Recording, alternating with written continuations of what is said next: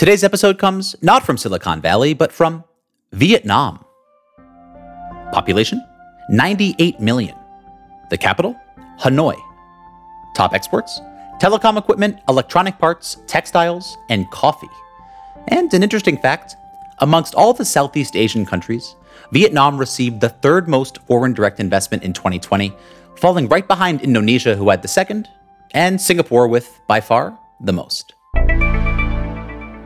Born in Vietnam to a Vietnamese mother and father, Denise Sandquist was three weeks old when she was adopted by her Swedish parents back in 1991. And Denise's life as a little girl growing up in Stockholm, well, normal, until her mother died tragically from cancer. Denise was nine. And since then, Denise's journey, it, it's been anything but conventional. We start when, after graduating from high school, Denise decided to take a gap year before starting university.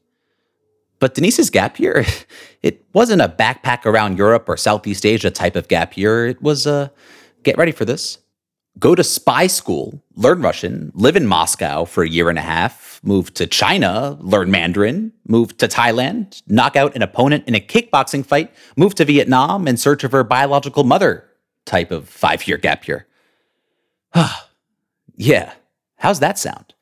And starting university at 24 in 2014, after a five year experience that could and well should be chronicled in a movie, well, Denise was a force to be reckoned with. So, fast forward to 2016, Denise went back to Vietnam again in search of her biological mother. And with a post on Facebook that went absolutely viral, 18 days later, she found her. For Denise, she saw firsthand how the internet can bring people together. And so, soon after, in 2020, Fika was born a localized dating app for Vietnamese people to come together and from there, stay together.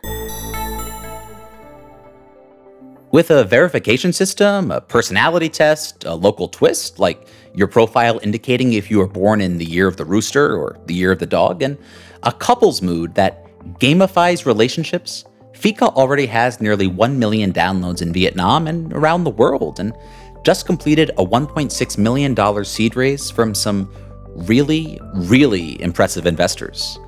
And for Denise to get here, man, her story is one of tragedy, of family, of learning six, yep, six languages, and of course, a story of love.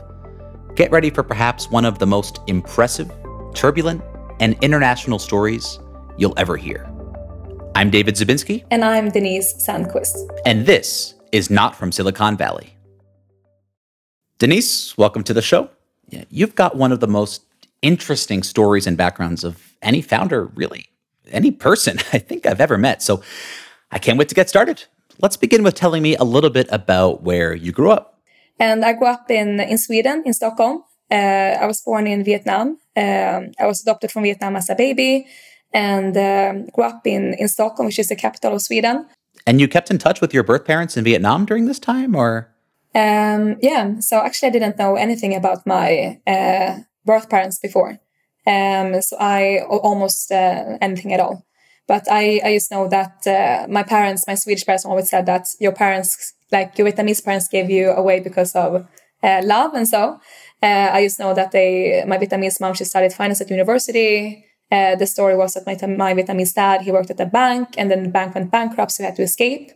Um, and um, yeah, later, later, like actually five years ago, I found my Vietnamese mom. But growing up, I didn't really know um, why. Uh, I didn't really think so much about why. I just felt very happy and lucky to be in uh, to be in Sweden. Of course, uh, took it as like granted, but still, I always had this understanding about that it could have been different. So, you know, as this Vietnamese girl growing up in Sweden, I think of Sweden perhaps incorrectly, I guess ignorantly, as this homogenous kind of blonde hair, blue eyed country.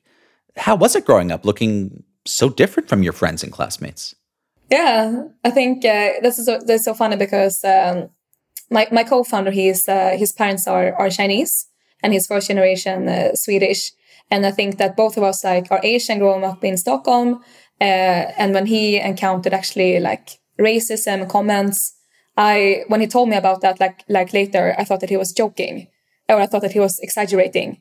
Um, which is quite special. I don't know if it's because I'm ignorant or what it is, but but uh, I only had um, um, yeah like Swedish Swedish friends growing up, growing up a very Swedish uh, Swedish uh, suburb. Um, I know that I'm like I look different and um, and, and so, but I never felt um, yeah left um, left out. Um, how maybe strange that could have that could sound. Um, look different. Uh, Denise is a quite a little bit unusual name in, in Sweden as well, but um, except for that, felt like like everyone else. And Denise, changing the mood here, it was during your childhood when tragedy struck, no? Yeah, exactly. So uh, had a very nice, uh, good childhood. Um, but when I was nine, my mom passed away in cancer. So um, so she, um, I think when I was eight, I have a quite good memory. So uh, I found out that she was sick in cancer when I was eight. Um, and first, my parents didn't want to. They didn't want to really like explain, of course, like what cancer is. Um, but it was um, it was a girl at my in my class, and her mom was working at the hospital where my mom was uh, was visiting them. And then I remember that she she told me one day that, uh, "Do you know that your mom uh, can die of this uh, of this disease that she has?" And I think I remember that day uh, still. And I actually it's it was very hard, of course, like when she passed away when I was nine. But I think it was also very tough when, like, not not the exact day, but it was one month before when my dad actually told me and my little sister that uh, she was going to pass away. Um, so we know about that before. That was very, uh, yeah, very very tough. Uh, I can't imagine the type of impact that would have on a nine-year-old. Yeah. So yeah, that was something very tough, and I think that I don't, I didn't understand how much it has shaped me since like until like quite recently, I think. But I mean, when something like that happens, you get another perspective of life. Like, I mean, that was really painful. And like in life, I took with me that, like, nothing, you never know how much time you have with people, um, what is hard, because that feeling was really, that was really tough. So, like, during my, when, when continuing growing up, I had very easy to, to study, um, highest grades in all subjects, uh, number one, and, um, university, like high school, uh, choose the the most elite uni- like high school and then um, yeah very very like high achiever. And um, that is very nice of course but i think that yeah like when i grow a little bit older i understood that uh, i had this performance coach and and she actually like made me understand that when my mom passed away i became really good at just like putting away my my feelings a little bit just like focusing on on like just putting up a smile and just like uh, just go, just going straight forward yeah, putting away your feelings. Sometimes we're told, right, in in the face of grief and mourning, to just suppress those feelings and keep marching on, which isn't always the healthiest thing to do. So yeah, it's um, it's it's that's why like that thing that happened when I was nine. It's uh, it shaped me a lot, and it um, I like earn or like gain a lot of things from it. But it's also something that to be aware of. I think that uh, when you just uh, going straight for like uh, just like 180 and you don't um, yeah maybe have time to think about how you feel that can also like um, you know catch up on you like one day yeah well said now denise you mentioned you were at the top of your class in school and university did you study in sweden yeah i actually had uh, five years between high school and university five years a five year gap year yeah five year gap year exactly what'd you do yeah those five years uh, so I did uh, I did military service after high school. Is that compulsory in Sweden? Uh, no, it, it's very rare that you that you do it actually, and especially for girls that you that you do it. so why'd you do it? Yeah, I, I never I was never like this kind of person who dreamt about doing military service. But I wanted to become a doctor uh, before because I wanted to solve this uh, issue with uh, with cancer, and I wanted to uh, like make a difference in that way. but I studied natural science, and then at that time I got into the diplomatic programs website and it said, "Do you want to change the world? Discuss interesting questions and and so." And then I know it was this um, old spy school in Sweden, so it's called um, the mili- the Swedish Military Interpreter Interpreter Interrogator like uh, Academy. So you study Russian for one year very intensively, um, and you learn like uh, interrogation techniques and human intelligence. And after that, you can work at the Swedish embassy in Moscow if you can pass it. So yeah, that's what I did after high school. All right. So I think gap year you know, the year between high school and university. Uh, I think backpacking Southeast Asia. I think backpacking Europe. But you, Denise, you learned Russian and how to interrogate people. Yeah. thought it was a good uh, good invested time. Yeah. So you were how old? I was uh, 20 actually. So I did this military service when I was 19. It was very tough. Um, we get we got 500 new words per week. So first we have basic military training, very tough, sleeping just a couple hours per night, and they push you a lot. And after that, you go into more training when it comes to your, your head, like 500 new words in, in Russian per week, new grammar. You have to score about 97% in a row um, on these uh, Friday exams, and then about 30% are eliminated during the year. So I didn't get eliminated. And so when I was 20, I finished this military service and then I moved to, to Moscow. Moscow? Yeah, it was. Uh, it was. Uh, I mean, after that kind of year in uh, in the military service, right? Everything you do is you study. Like a teenager, you want to have fun, and then to come to Moscow, you you speak. You can speak Russian. Uh, you can communicate with people you never thought you would be able to communicate with. You live alone. Um, you, I worked at the Swedish embassy there. It's uh, you, you earn you have some money to, to spend. It, it was really it was really nice, really evolving period in my life. How long were you there for? Uh, I was there for one and a half year. So what, from twenty or so to twenty two or so? Yeah, so yeah, I was in, in Moscow and then I was the same age as my so I stayed there from twenty to twenty two, uh, like one and a half year, like that time of time. Um, and then I was the same age as my Vietnamese mom was when she gave birth to me. I was like 20, yeah, 21. So I thought I've never been to Vietnam. Um, I wonder why I am a little bit the way I am. And I decided that I should go and backpack in Vietnam. So I just had a really quick stop in Sweden, actually, like I think three months. And then the summer of 2013, I was, I had saved up some, some money and then I went backpacking in, in India and Southeast Asia and came to Vietnam. Ah, so now this sounds like the typical gap year, traveling Southeast Asia. Well, Although knowing you, Denise, I take it you weren't just hostel jumping. You probably had something else in mind. Yeah.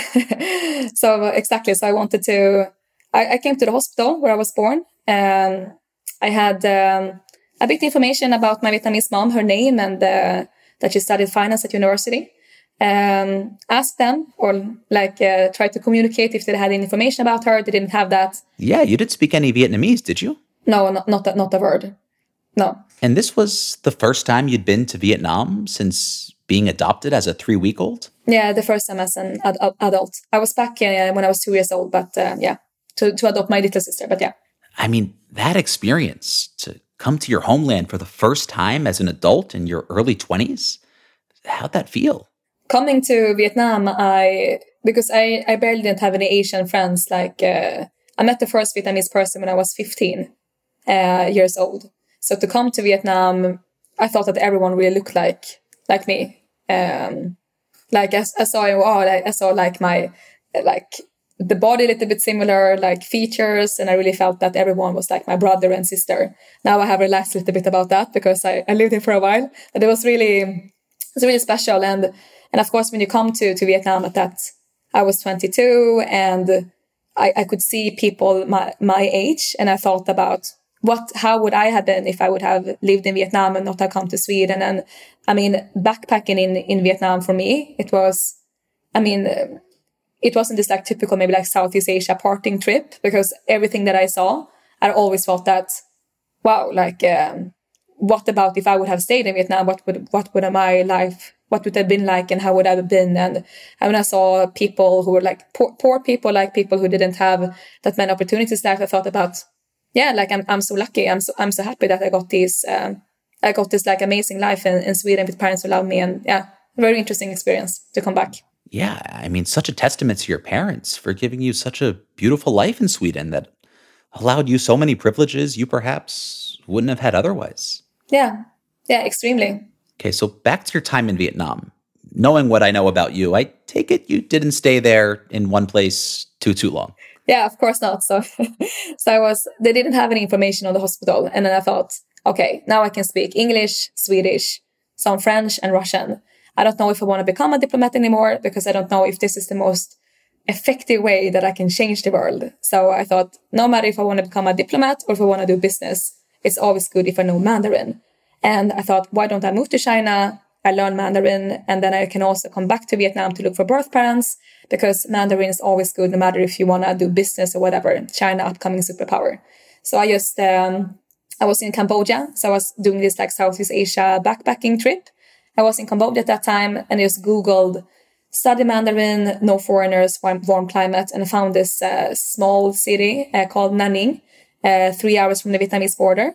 And then I went back to Sweden, two weeks, fixed my visa, packed my bags, and then I enrolled in the semester in China in September 2013. At 22? Yeah, yeah, 2000, I was 22, still 22 then. Yeah. So at 22, you've now lived in Russia and Vietnam and say, hey, I want more adventure. Let me go move to a foreign city in southern China. Exactly. And I, I wanted to find people, I didn't want to be with foreigners because uh, I wanted to really be just the style as I did in Moscow. I was just trying to be with Russians just to, to speak Russian. I wanted to do the same style in, in China. So yeah, that's what I did. Tell me about it. Um, yeah, I came to China actually. I was not complete, completely alone. I was with my Russian ex boyfriend who didn't speak a word of English. That's also a good way to learn a language, right? So yeah and we couldn't live together at the university area so we had to go through this like uh, finding this apartment like um, out out uh, outside of the university area it was a very uh, very very basic apartment uh, it was uh, like you came out you you open the door it was like the bedroom and then you open the bedroom door and you can, it was like no windows it was like a balcony it was very very very basic extremely basic like a hole in the ground as a toilet uh, in the ground on the floor and so so very basic. Um, and um, I was uh, there was I didn't speak a word of Chinese, a word of Mandarin. Um, I, I, I spoke Russian with my ex, and then uh, yeah, like really tried to. It was it was really tough because, and this is the best way to learn also because my classmates they were all Asian, so they were Vietnamese, Thai, Cambodian, who spoke very little English.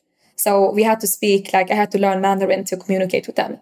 So it was um, I had to like take a lot of responsibility, like uh, fixing with the partner, fixing all these like things uh, in this like Chinese city where everything is in these characters. I don't understand anything. Uh, luckily, I had some, I found some like Chinese friends who could help. But at the same time, this was exactly what I wanted. So I could speak after, I could speak Mand- some Mandarin after a couple of months actually, uh, because I just studied a lot. Fluently? Not fluently, but yeah.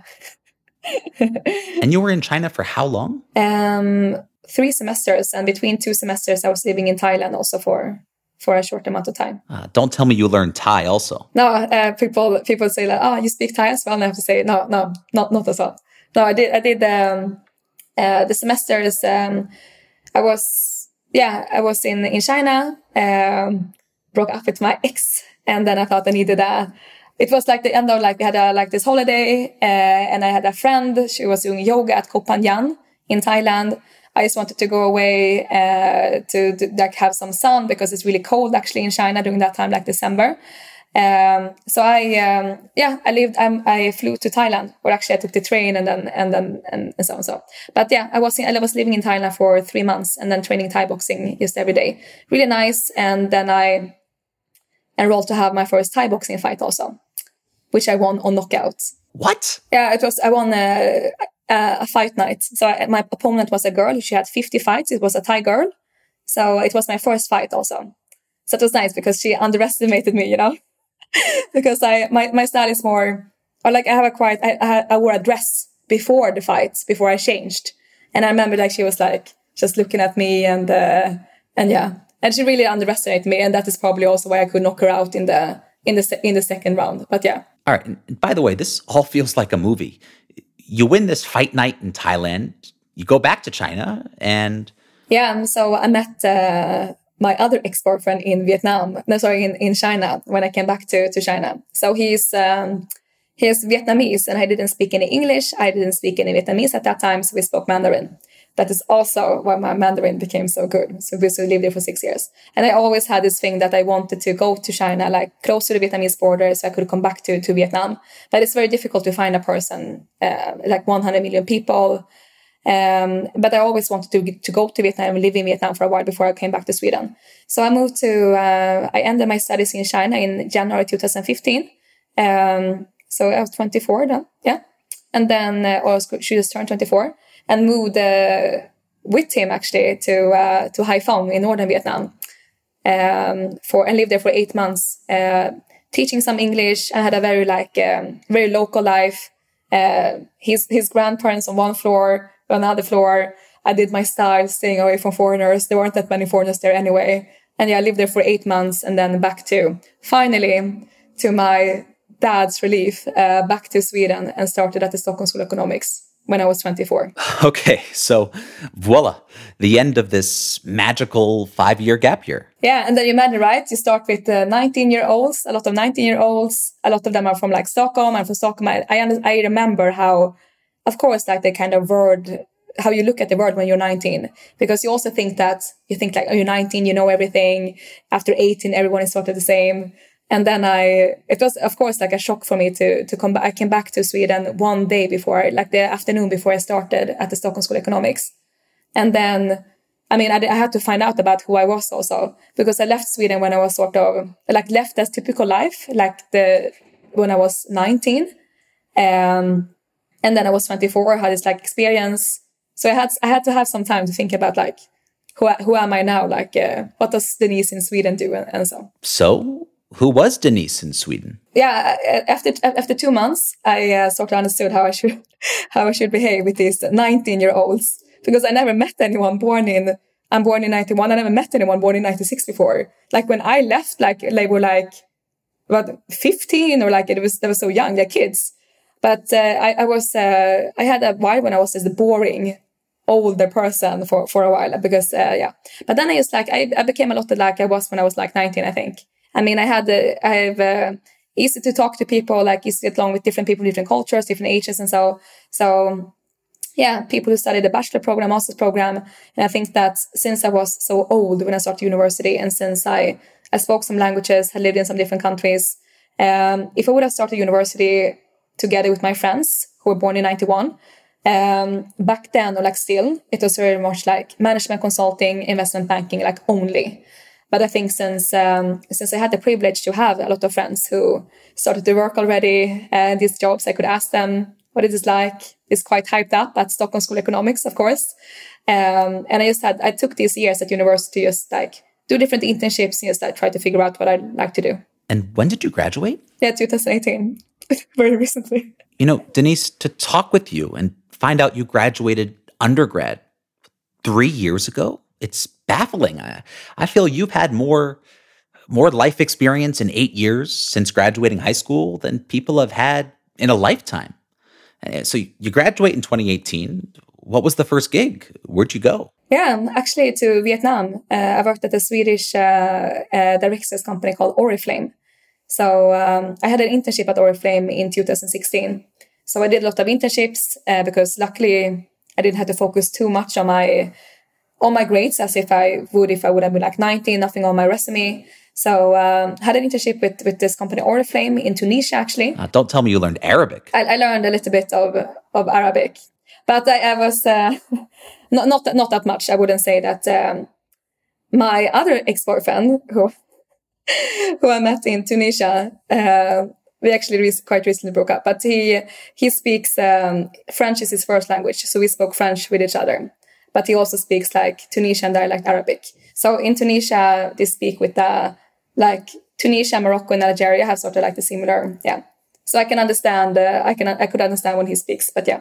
But anyway, I had an internship with, with Oriflame. Um, I was uh, a little bit more entrepreneurial. I was interested in the Vietnamese market, so I thought that I liked Oriflame as a company, quite entrepreneurial. Okay, and remind me, what Oriflame do? Uh, it's a direct, direct sales company, so it's uh, yeah, cosmetics like um, skincare, uh, wellness supplements, and yeah, different things. And it's a Swedish company. Yeah, I thought um, it's a Swedish it's a Swedish company, but actually, like to be honest, I, I, I sort of like understood like these three years. No, I don't. I had an internship at Goldman Sachs also in, in London, investment banking.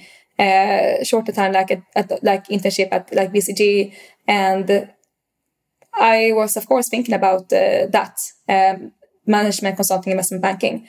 But I was very interested in the Vietnamese markets. And uh, the reason also why I choose Oriflame in, in Vietnam where I could work there was because that in 2016, uh, after one year at university, I had an internship in Vietnam in Ho Chi Minh City, like where I live right now. And then uh, I found this guy on this guy, a friend of mine now, uh, on LinkedIn, and I, at the, this list over super talents in Sweden. Uh, and he had a business in Vietnam, like an e-commerce startup. I reached out to him on LinkedIn and asked if I could do an internship there, uh, which I could. So I went away during the uh, semester uh, or like two months during my second year. And then at that time, I posted on Facebook also that I was looking for my Vietnamese mom. And that post went viral. Uh, so a lot of people shared it. And I found my Vietnamese mom. I was like in podcasts, talk shows, newspapers, all of these things. And I found her in, in 18 days actually. Unbelievable. This was 2016? Yeah, 16, yeah, yeah, 16. And it was all thanks to one Facebook post? Yeah. Thanks to the power of uh, social media and a lot of people who connected me with her. So, yeah. Denise, how was it meeting your mother for the first time? Yeah. it's, um, it was, it was, um, nice, as I usually say. It was, uh, it was, it's like I was just a baby when she, when she gave me away for adoption. So, it was when I became a little bit older, I understood that, oh, she had me in her stomach for nine months. And I mean, I, I, ne- I really never, never missed her because I never knew her. But she missed me. She could have missed me more like in her, in her life. So when I met her, it was, I also wanted to find, I wanted to find birth parents because I was interested, like, why am I a little bit the way I am? Because genes and, and your DNA, it, it can, yeah, it says some things about you. Uh, so it was just like I always felt very like safe in my. I'm, I'm Swedish, adopted from Vietnam. Uh, my dad also remarried later, so like I have my my my dad, my stepmom. Like I'm Swedish but born in Vietnam. So for me, it was just like a plus. So like really nice to find her. Like a really like it was like a pus like a piece of the puzzle. But for me, it was like quite. Um, it was it was really nice, of course. But for her, it, I think it more like meant the world because she never actually wanted to give me away for adoption. So. Uh, she had been uh, spending 25 years also like uh, family is very important in, in in asia. So she had been spending 25 years feeling guilty and never wanted to move actually from from hanoi where i was born. Uh, so i could i could find her. So yeah. How's she doing now? Yeah she has uh, she has two kids uh, two daughters. Ah you've got sisters. Yeah exactly. Two um, half sisters exactly yeah quite cool and your mother now is in Hanoi, Ho Chi Minh? Uh, Ho Chi Minh. Ah, she must have been so pumped to have you back when you graduated. Yeah, she was uh, very shocked that I should uh, come to Vietnam to sell cosmetics. Um, she really hoped for Goldman Sachs there or uh, something else. She thought it was really crazy. Um, but yeah, uh, I was in, in, touch with her. Uh, but a lot of people maybe think that, of course, like now I'm, I'm, telling you my life story, right? So you know that it was important for me to come to Vietnam and so. But the reason why I came back to Vietnam or came to Vietnam was was not actually because I felt that I wanted to find needed to find my roots because I already sort of did that uh, before. But it was really because that yeah, I really I really believed in. I thought Vietnam was an interesting market. I could see some similarities between China and Vietnam, and I seen it before when I was in Russia. Two Swedish guys took a website to Russia, and now it's one of the top websites there. So I sort of understood that if you know a market well enough, you can maybe take an existing idea and you can execute it well. And yeah. All right. So tell me about 2018. You're in Vietnam as this, and it sounds so weird saying this given your wealth of experience, but fresh grad. Yeah. I was uh, came to Vietnam, didn't speak almost any Vietnamese because the dialect was very different in the north and the south. I forgot a lot of things from 2015 when I lived there in in northern Vietnam. So I spent, um, I was working at this uh, this company that I worked for before, the Swedish company, for um, yeah between from end of 2018 to actually earlier this year. Um, my co-founder, he um, he uh, he came. Uh, he was literally a bit delayed. He should have come earlier but he um, he finished his thesis uh, later. So I met my co-founder at university because we were the project managers for Scandinavia's biggest student project. So he has a background in machine learning and AI, but he and he has no connection to Vietnam. I'm the only connection that he had. But then I was living in um, in Ho Chi Minh City. Used the time to really study Vietnamese because uh, I thought that it's, it's really important that I try to try to understand, like uh, try to learn Vietnamese. I was the only foreigner at this at my previous company, which was good because I really learned about as I always do, right? I learned about uh, Vietnamese culture, people function, so I think that really helped me when starting when starting Fika. A perfect segue. Fika. All right, let's rock. Denise, tell me, uh, how'd you start? Uh, so I always wanted to. I was interested in Vietnamese market, and then uh, back in 2016, when I found a Vietnamese mom, I thought a little bit about meaningful connections, like how can you find a person that you're supposed to meet really suitable with, and at the same time a lot of strangers helped me to find my Vietnamese mom. And like yeah, really nice. It never would have happened if people wouldn't have cared, shared, and then that led to to more media exposure and so on. So that was sort of the idea that I thought that how can people be connected if you want to find someone if you're like suitable to person. I wanted to do something for like the Vietnamese people for like Vietnam, like doing something sort of like for people to say say thanks. I was just also interested in the in the market. And the third thing was that when I was in Vietnam in 2016, I was 25. And that is that age when people, especially girls, become a little bit older. Uh, in Asian culture, uh, I had colleagues, they were asking me, can't you introduce me to someone? And I said, oh, okay. Yeah, I don't know that many in Vietnam, but yeah, I will, I will try. But why don't you use Tinder? Don't you use any dating apps? Um, and then they said, I don't know. Tinder, it feels like I don't know who I'm talking to. I don't know if it's really safe. It feels like hookup. Uh, I don't really like like that. And then also they didn't really believe that they could find someone on on, on Tinder. Um, so yeah, starting Fika was a mix of like personal things, like um, business things, and me and my co-founder, we at university we we read about the founders of Tantan. So Tantan is a is a Tinder copy, you can say, uh, Chinese version. And these um, these people are from Sweden, same backgrounds as me and my co-founder, actually studied at the same universities. Uh, they started Tantan uh, in 2015, uh, and then they exited in 2018 for like 680 million USD. So th- in three years. Geez, in three years? Was that to private equity or to an existing player? Existing player, Momo, a social social media uh, social platform in China. So you see this copy paste model of a dating app work in China. You think, okay, there's no localized version of a Tinder or a Bumble or a Hinge here in Vietnam. There's a population of like 100 million people here. There's an opportunity.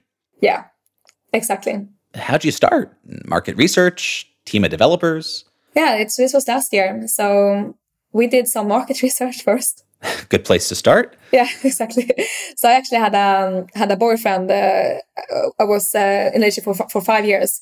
So I sort of missed a little bit, and you heard about all my relationships, right? So I sort of missed this like dating app, to be honest, like this like kind of thing. So we had to do like research and really like try to understand. We we thought about different business ideas, but um, but this was something that we thought that why don't like see as a background in AI, machine learning. Sort of the idea was collect a lot of data and then like use this data, like improve the AI and then push people up, like so they would be suitable for each other. But um, we started last year um, and we bootstrapped. We bootstrapped like all the time until until quite recently. Um, so I was working full time at the other company, um, like using my savings. My co-founder, uh, like uh, we had a team in his kitchen first. Um, we started to develop in June last year. We had developers, a designer, marketing person, and then uh, yeah, we launched MVP, very basic one in September last year, and then like the soft launch in November. And uh, now today we have close to one million downloads actually. Uh, but I it it went quite fast, and um, from November I was working like nine to six at the other company. Uh, of course, like also working a lot in in I was working a lot, like over working a lot. And then in it comes to this like sort of point, I guess, like I know when is the right time, when is not the right time. But for us, we had closer to 200,000, over 150,000 downloads. And um, it was in, in March, in April. And we were thinking about like, because I was still working at that company, but of course, like, because I'm an entrepreneur, I wanted to do something for myself. Uh, when is the right time to leave? And I thought that, okay, I just want to go back to Sweden because it's COVID 19, right? To start in COVID 19. I haven't been back for two years, want to see my, just to see, see my family. And, um, yeah, that's, uh, first do that and then we'll see. So I left Vietnam in April, the 20th of April. And then the fundraising started and, uh, I came back to Vietnam and I didn't really plan on, on the fund. We didn't really plan on, on fundraising actually. It was, everything was very fast, a lot of interest. Uh, really great. Uh, we announced uh, the seed round, uh, 1.6 million USD from like really nice investors um, in October. And I came back to Vietnam about one month ago. So I thought when I left to Sweden, I thought it was going to be like a couple of weeks, but it happened to be six months. And then coming back, I, I am uh, not working at another company. I am the CEO of my own company. We're not bootstrapping anymore with like our savings. We are having more money to deploy. When I left, we had 10, 12 employees. Now we have 34. So of course, during this time when I wasn't even I really scaled up a lot. And yeah, things have changed. Things have changed indeed. And how fast? All right, I've got a lot of questions. First, who invested in your seed round? So uh, the lead investor is a is a Swedish investor called VNV Global. Uh, it's uh, it's actually funny because they um, they have like uh, yeah they are introduced to me by by one of my friends from military service. They started this e-scooter company called uh, called Voi. Um, I think it's gonna, be unicorn, uh, but that was the start of it all. So they they lead they led the round. We have Global Founders Capital um, also, and then we have three unicorn founders uh, on the cap table. So one is Sebastian Knutsson, who is the founder of uh, Candy Crush, um, King. Um, Brian Ma is the like Divvy Homes is also like the unicorn, and Brian Bryan Pelz is uh, one of the founders of VNG. So VNG is Vietnam's first unicorn that they did um, Zalo, for example, like a shut up. And then we have like a lot of we're having angels from um, uh, Index Ventures, uh, Balderton, uh, EQT, like from many nice like VC firms. Uh, one of the founders of Antler. Um, yeah, so yeah, like really nice really nice. I mean, I mean, for a Vietnamese seed raise, that is one hell of a cap table, especially to raise a relatively small one and a half, one point six million dollars. So, what's the plan with the fresh capital? Yeah, it's uh, we. I like when things go go fast, and um, I think um, we have we we could come this that far ourselves, and now with this uh, this capital, uh, it's great, especially in in Vietnam we have um, we are actually putting a push now in a couple of weeks. We've been focusing on product development uh, a lot, um, and we're gonna do go go all in. You can say with uh, build like LCD screens. Uh, we like uh, like having these campaigns, uh, like this uh, big influencers. Like it's gonna be our brand ambassadors. We're gonna have a Christmas event. Actually, we're gonna start with like with the events and so for Fika. So it's going really, really like. Um, we really want to become we are already ranking since many since the whole year the best free dating app on uh, Google Play in Vietnam. Uh, and then on on our lifestyle apps on App Store because we're in the lifestyle category is between like number four and number 20 depending how much we push with like ads. Unreal.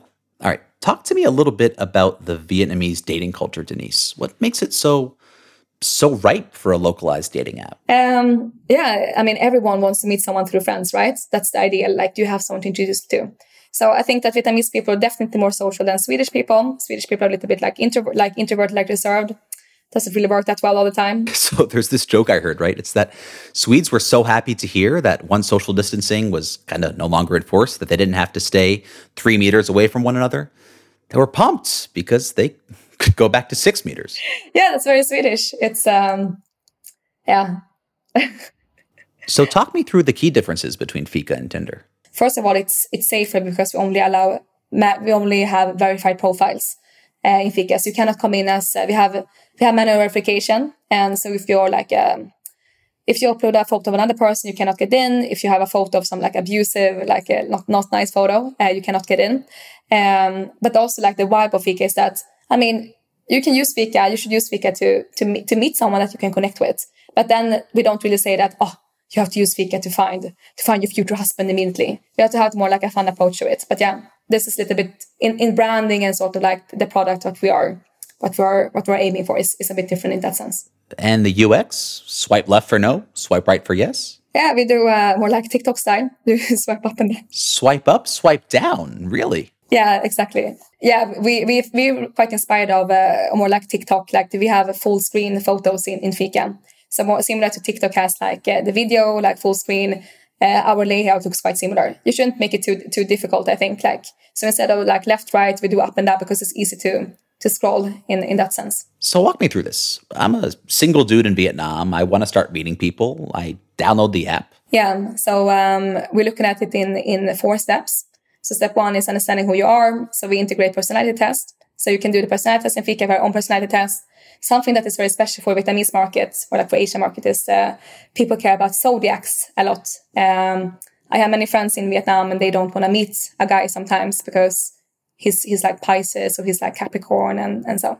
And yeah, and they always uh, I have friends they ask me when when when are you born again like what what time of the day and which which city and then look up like oh you're born in the house of the moon or like in the in these kind of kind of things it's very important for people here especially women all right so i'm swiping i see a name a photo and a, a zodiac sign Yeah. So now you, when you when you sign up, you have to enter your, your birth date. So we have automatically the zodiacs on on everyone.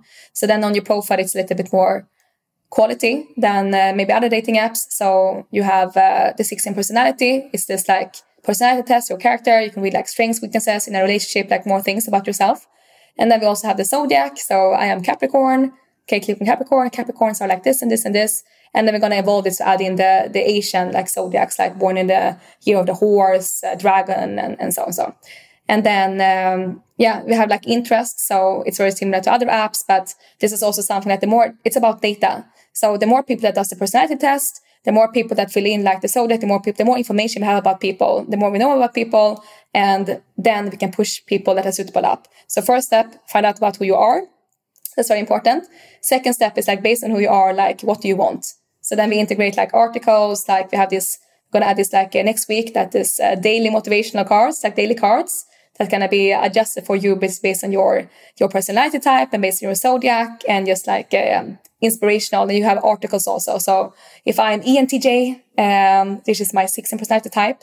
I mean, it's nothing right or wrong. It's what you want, right? So some people can say, oh, you shouldn't be with a person who's, who's the same as yourself. But if you want to be with a person, you happen to fall in love with a person who's the same as yourself, then, okay, how can you work with both being extroverted, for example? How can you work with this and this? So we start to provide, taking more like proactive approach, like giving the users that. And then you know who you are, you know what you want, Step three, finding the person in Fika in a safe environment and then through AI. And then the fourth step is continued relationship in Fika. So a lot of people don't think about that. If you if Tinder is really successful, then you're gonna take away the app, right? Uh, if you're a good boyfriend or girlfriend. But uh, with Fika, you just enter the couple's mood. A lot of people are like, what is couples like? How, how does that work? Yeah, that's what I'm asking. What is the couple's mood? Yeah, so the couple's mood, you um, you enter um, you can continue relationship in, in Fika, basically. So you can, you, it's like gamifying your relationship, you can say. Uh, one thing is to meet a person that you're suitable with, like another thing is to sort of keep the relationship together. Uh, so you can build up your timeline. Uh, like, it's your anniversary, you keep track of how many days you've been together. Um, it can be like um, we're having these dating spot experiences in, in, in Fika. We took it away during COVID 19, like earlier this year. We're going to add them back again. And I mean, I've been in a relationship like uh, many years of my life. So what do couples like to do? Uh, try different restaurants, uh, go away on weekends together, and everyone is so busy. But then if you forget fika. We have a lot of data on you. We know what you like. We know what you don't like. And then it comes like, hey guys, you haven't been on a date for six weeks, or you haven't been on a date for like many weeks. Uh, we know that you like five star resorts, and we know that you like this kind of style. If you're having this like uh, nice place, uh, yes, no, book through fika 30% discount. Which is an awesome idea. It allows you to monetize in different ways aside from just the typical premium model, buy more swipes, etc. Yeah, ex- exactly. All right, so step 4 is this couples mood, assuming all goes well, but going back to step 3, you mentioned AI. Tell me a little bit about that. So, uh, so basically, like AI has a lot of data. The more data you have, the better, like more refined, like the matches can be. So then we collect this data through how users are using the app, how many messages you send to a person with a certain profile, uh, later how many days dates you go to with this kind of person, how many how many minutes you spend, how many like on this kind of profile, how many people with this kind of profile you like, and the more and more data you have, so we can see that okay, so I, I seem to spend a lot of time on on guys who happen to, happen to be INTP, and they have this kind of profile. INTP. Uh, it's just this personality type. Um, so then, uh, yeah, we will see. We will try to push up people who are more suitable for you. And I think that we're looking for like the next stage in terms of like after this one, two, three, four. Uh, that's sort of like the journey. But then we're looking into more like the next level when it comes to uh, like N- NFT and dating. We have like think about this AI search function because for AI search for for example, like I mean now we're talking about this this Tinder one that like I like someone and then the person likes me back and then we we are a match. But I think that what we're looking at when we have a lot of data and sort of when you know what you want, if you really know what you want, why should you spend time then to to look at these people? I mean, our AI can be good, but like, that you maybe don't really like and so. So then we think about the next level could be that maybe like in a couple of months, like in the future, then it will not be this typical like uh, like or not like. It can maybe be more like a like a search function, like an AI neural search function. And if you know what like, okay, I like guys who are like this and this and this, and then they can find them in Fika. Ah, a digital matchmaker. Yeah, exactly. So most of your users now, Denise, are what? 20 something Vietnamese singles looking for a partner? Yeah, I mean, it's um, when we're adding the couples mood, uh, then existing couples also can join. And in life, you're either single or you're in a relationship, right? So then everyone everyone can can join.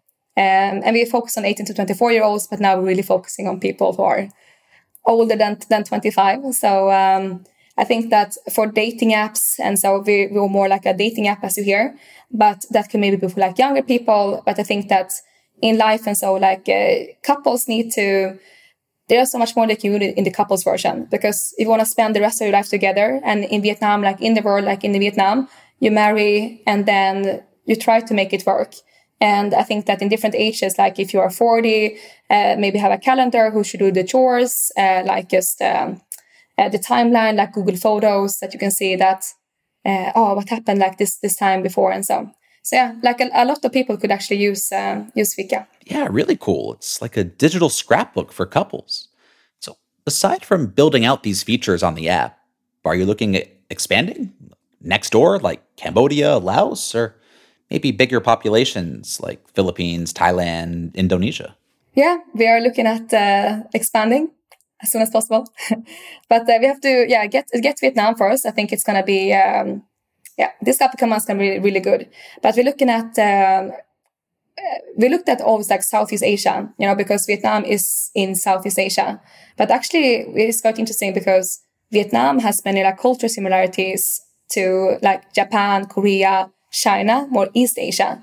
So that is quite interesting. Actually, we got this input from one of our investors quite recently that because we always said expand to Southeast Asia, Thailand, Philippines, like uh, Malaysia, Indonesia.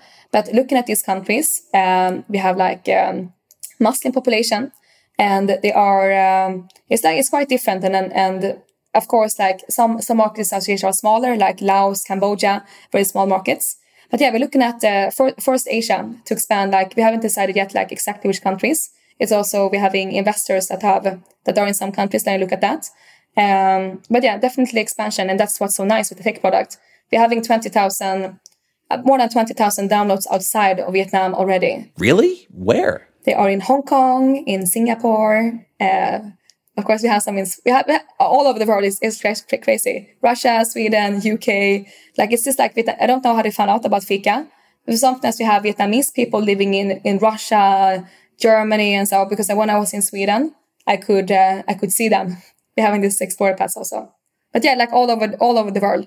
So it's just. Um, uh, we can expand to many markets at the same time, but as you usually say, we, we start with Asia because that feels closest to us. What uh, right now, but then when Fika is is a better alternative than Tinder is for my Tinder, for example, is for my single friends in Stockholm um, that want to find someone seriously. Then we can go global. How about revenue streams? I'm assuming quite similar to the legacy players in that there's the premium model, you pay for additional swipes, etc. Yeah. Yeah, it was um, actually it was very similar to other like typical dating apps like uh, see who likes you, uh, swiping back and so on. But I think it's that is from something quite quite is uh, quite interesting with like product and so about what metrics you look at. So I have, um, I'm very familiar with retention right now. Uh, retention rate was something that I didn't really completely know that exists before I started Fika. But uh, we made Fika free actually uh, about one a, one month ago in like a couple of weeks. Ah, so before it was pay to play? No, it's it's just free, but we had like the the, the pro functions, the premium functions were were chargeable. So um, um, yeah, and then you can see that we're really focusing on retention, like creating a product that people love. So that is the challenge and opportunity in Vietnam that people first time dating app users and they're like, why do I have to pay for this? You're like, yeah, but on all different apps you have to pay for this. But they like who, who cares? Like they don't know about that, and then they're gonna give you a one star review. So now Fika is uh, is free. So you pay in terms of uh, interaction in the app. So see who likes you. You have to like at least um, 15 people in the app. You pay in terms of like engagement and like uh, yeah, and so in the app. So now it's for free. But then later, since we're having this more, we want to go more into individualization. So when we know about you, we can also present things like people and also like information that is suitable for you. So then we can charge like in other ways. But overall, a lot of people, I didn't know that, but Tinder Tinder is the highest grossing app, non gaming app in the world. I had no idea. Yeah, exactly. Right. Um, and they are that because um, because uh, a lot of people buy Tinder Gold, so it's this like subscription model. So we're gonna do something similar, of course. We, like in the package, it's not gonna be exactly the same features as uh, as other dating apps have, but this is very it's a subscription basically. So subscription is is working really well for different dating apps, and Bumble uh, IPO'd earlier uh, this year also, very quite similar to Tinder in many ways. So yeah, subscription is the way to go. For sure. You go with a freemium model until you've hit critical mass, get to tens of millions throughout Southeast Asia and East Asia, collecting an insane amount of data. And voila. Exactly. And we have to, a lot of people, we have a verification rate that is uh, about 60% now. So we don't allow everyone to get into Fika uh, because with, with data collection, if you have a lot of like chatbots and fake users, can be diffi- difficult to like, how can you really like to like have to have like quality data. So I think we set up this system like from the beginning. So only real people uh, we can really like um, use the data here. And I think that in in in the world like going forward, you have to no matter what, what market we go to, okay, we can we can change the, the color here, we can change the message in marketing. But if you have the data, that's that's really good. Uh, you collect it, collect collect data, and then you can make a product that more people would like. So I think that um, that we have that set up, and then just had to hit certain things like uh, come to a certain level with products. But then, yeah, that is the plan. So, on that note, Denise, we speak a year from now, December 2022. Where will Fika be? I think that we have uh, closed our Series A and we have expanded to, uh, I don't know which markets yet, but we have expanded to, to Southeast Asia, in, in Asia. And uh, yeah, we are um, top uh, on top on the top list over the top um, definitely top dating apps in the countries like social dating apps. And we have really made like a footprint i would say uh, to really like the way we, we look at it the way we connect. So fika is seen as this is this uh, as this app where you sort of understand about yourself what you like you can find friends like meaningful connections. Because in the end you don't know when you meet someone it's going to be boyfriend or just a friend and so it's like physical attraction other things but really like are seen as the, as the app that is, is changing the way we look at connecting with people and, and creating meaningful connections. You know, as we wrap up, I'm thinking about your story, Denise. There's something so beautiful about your story.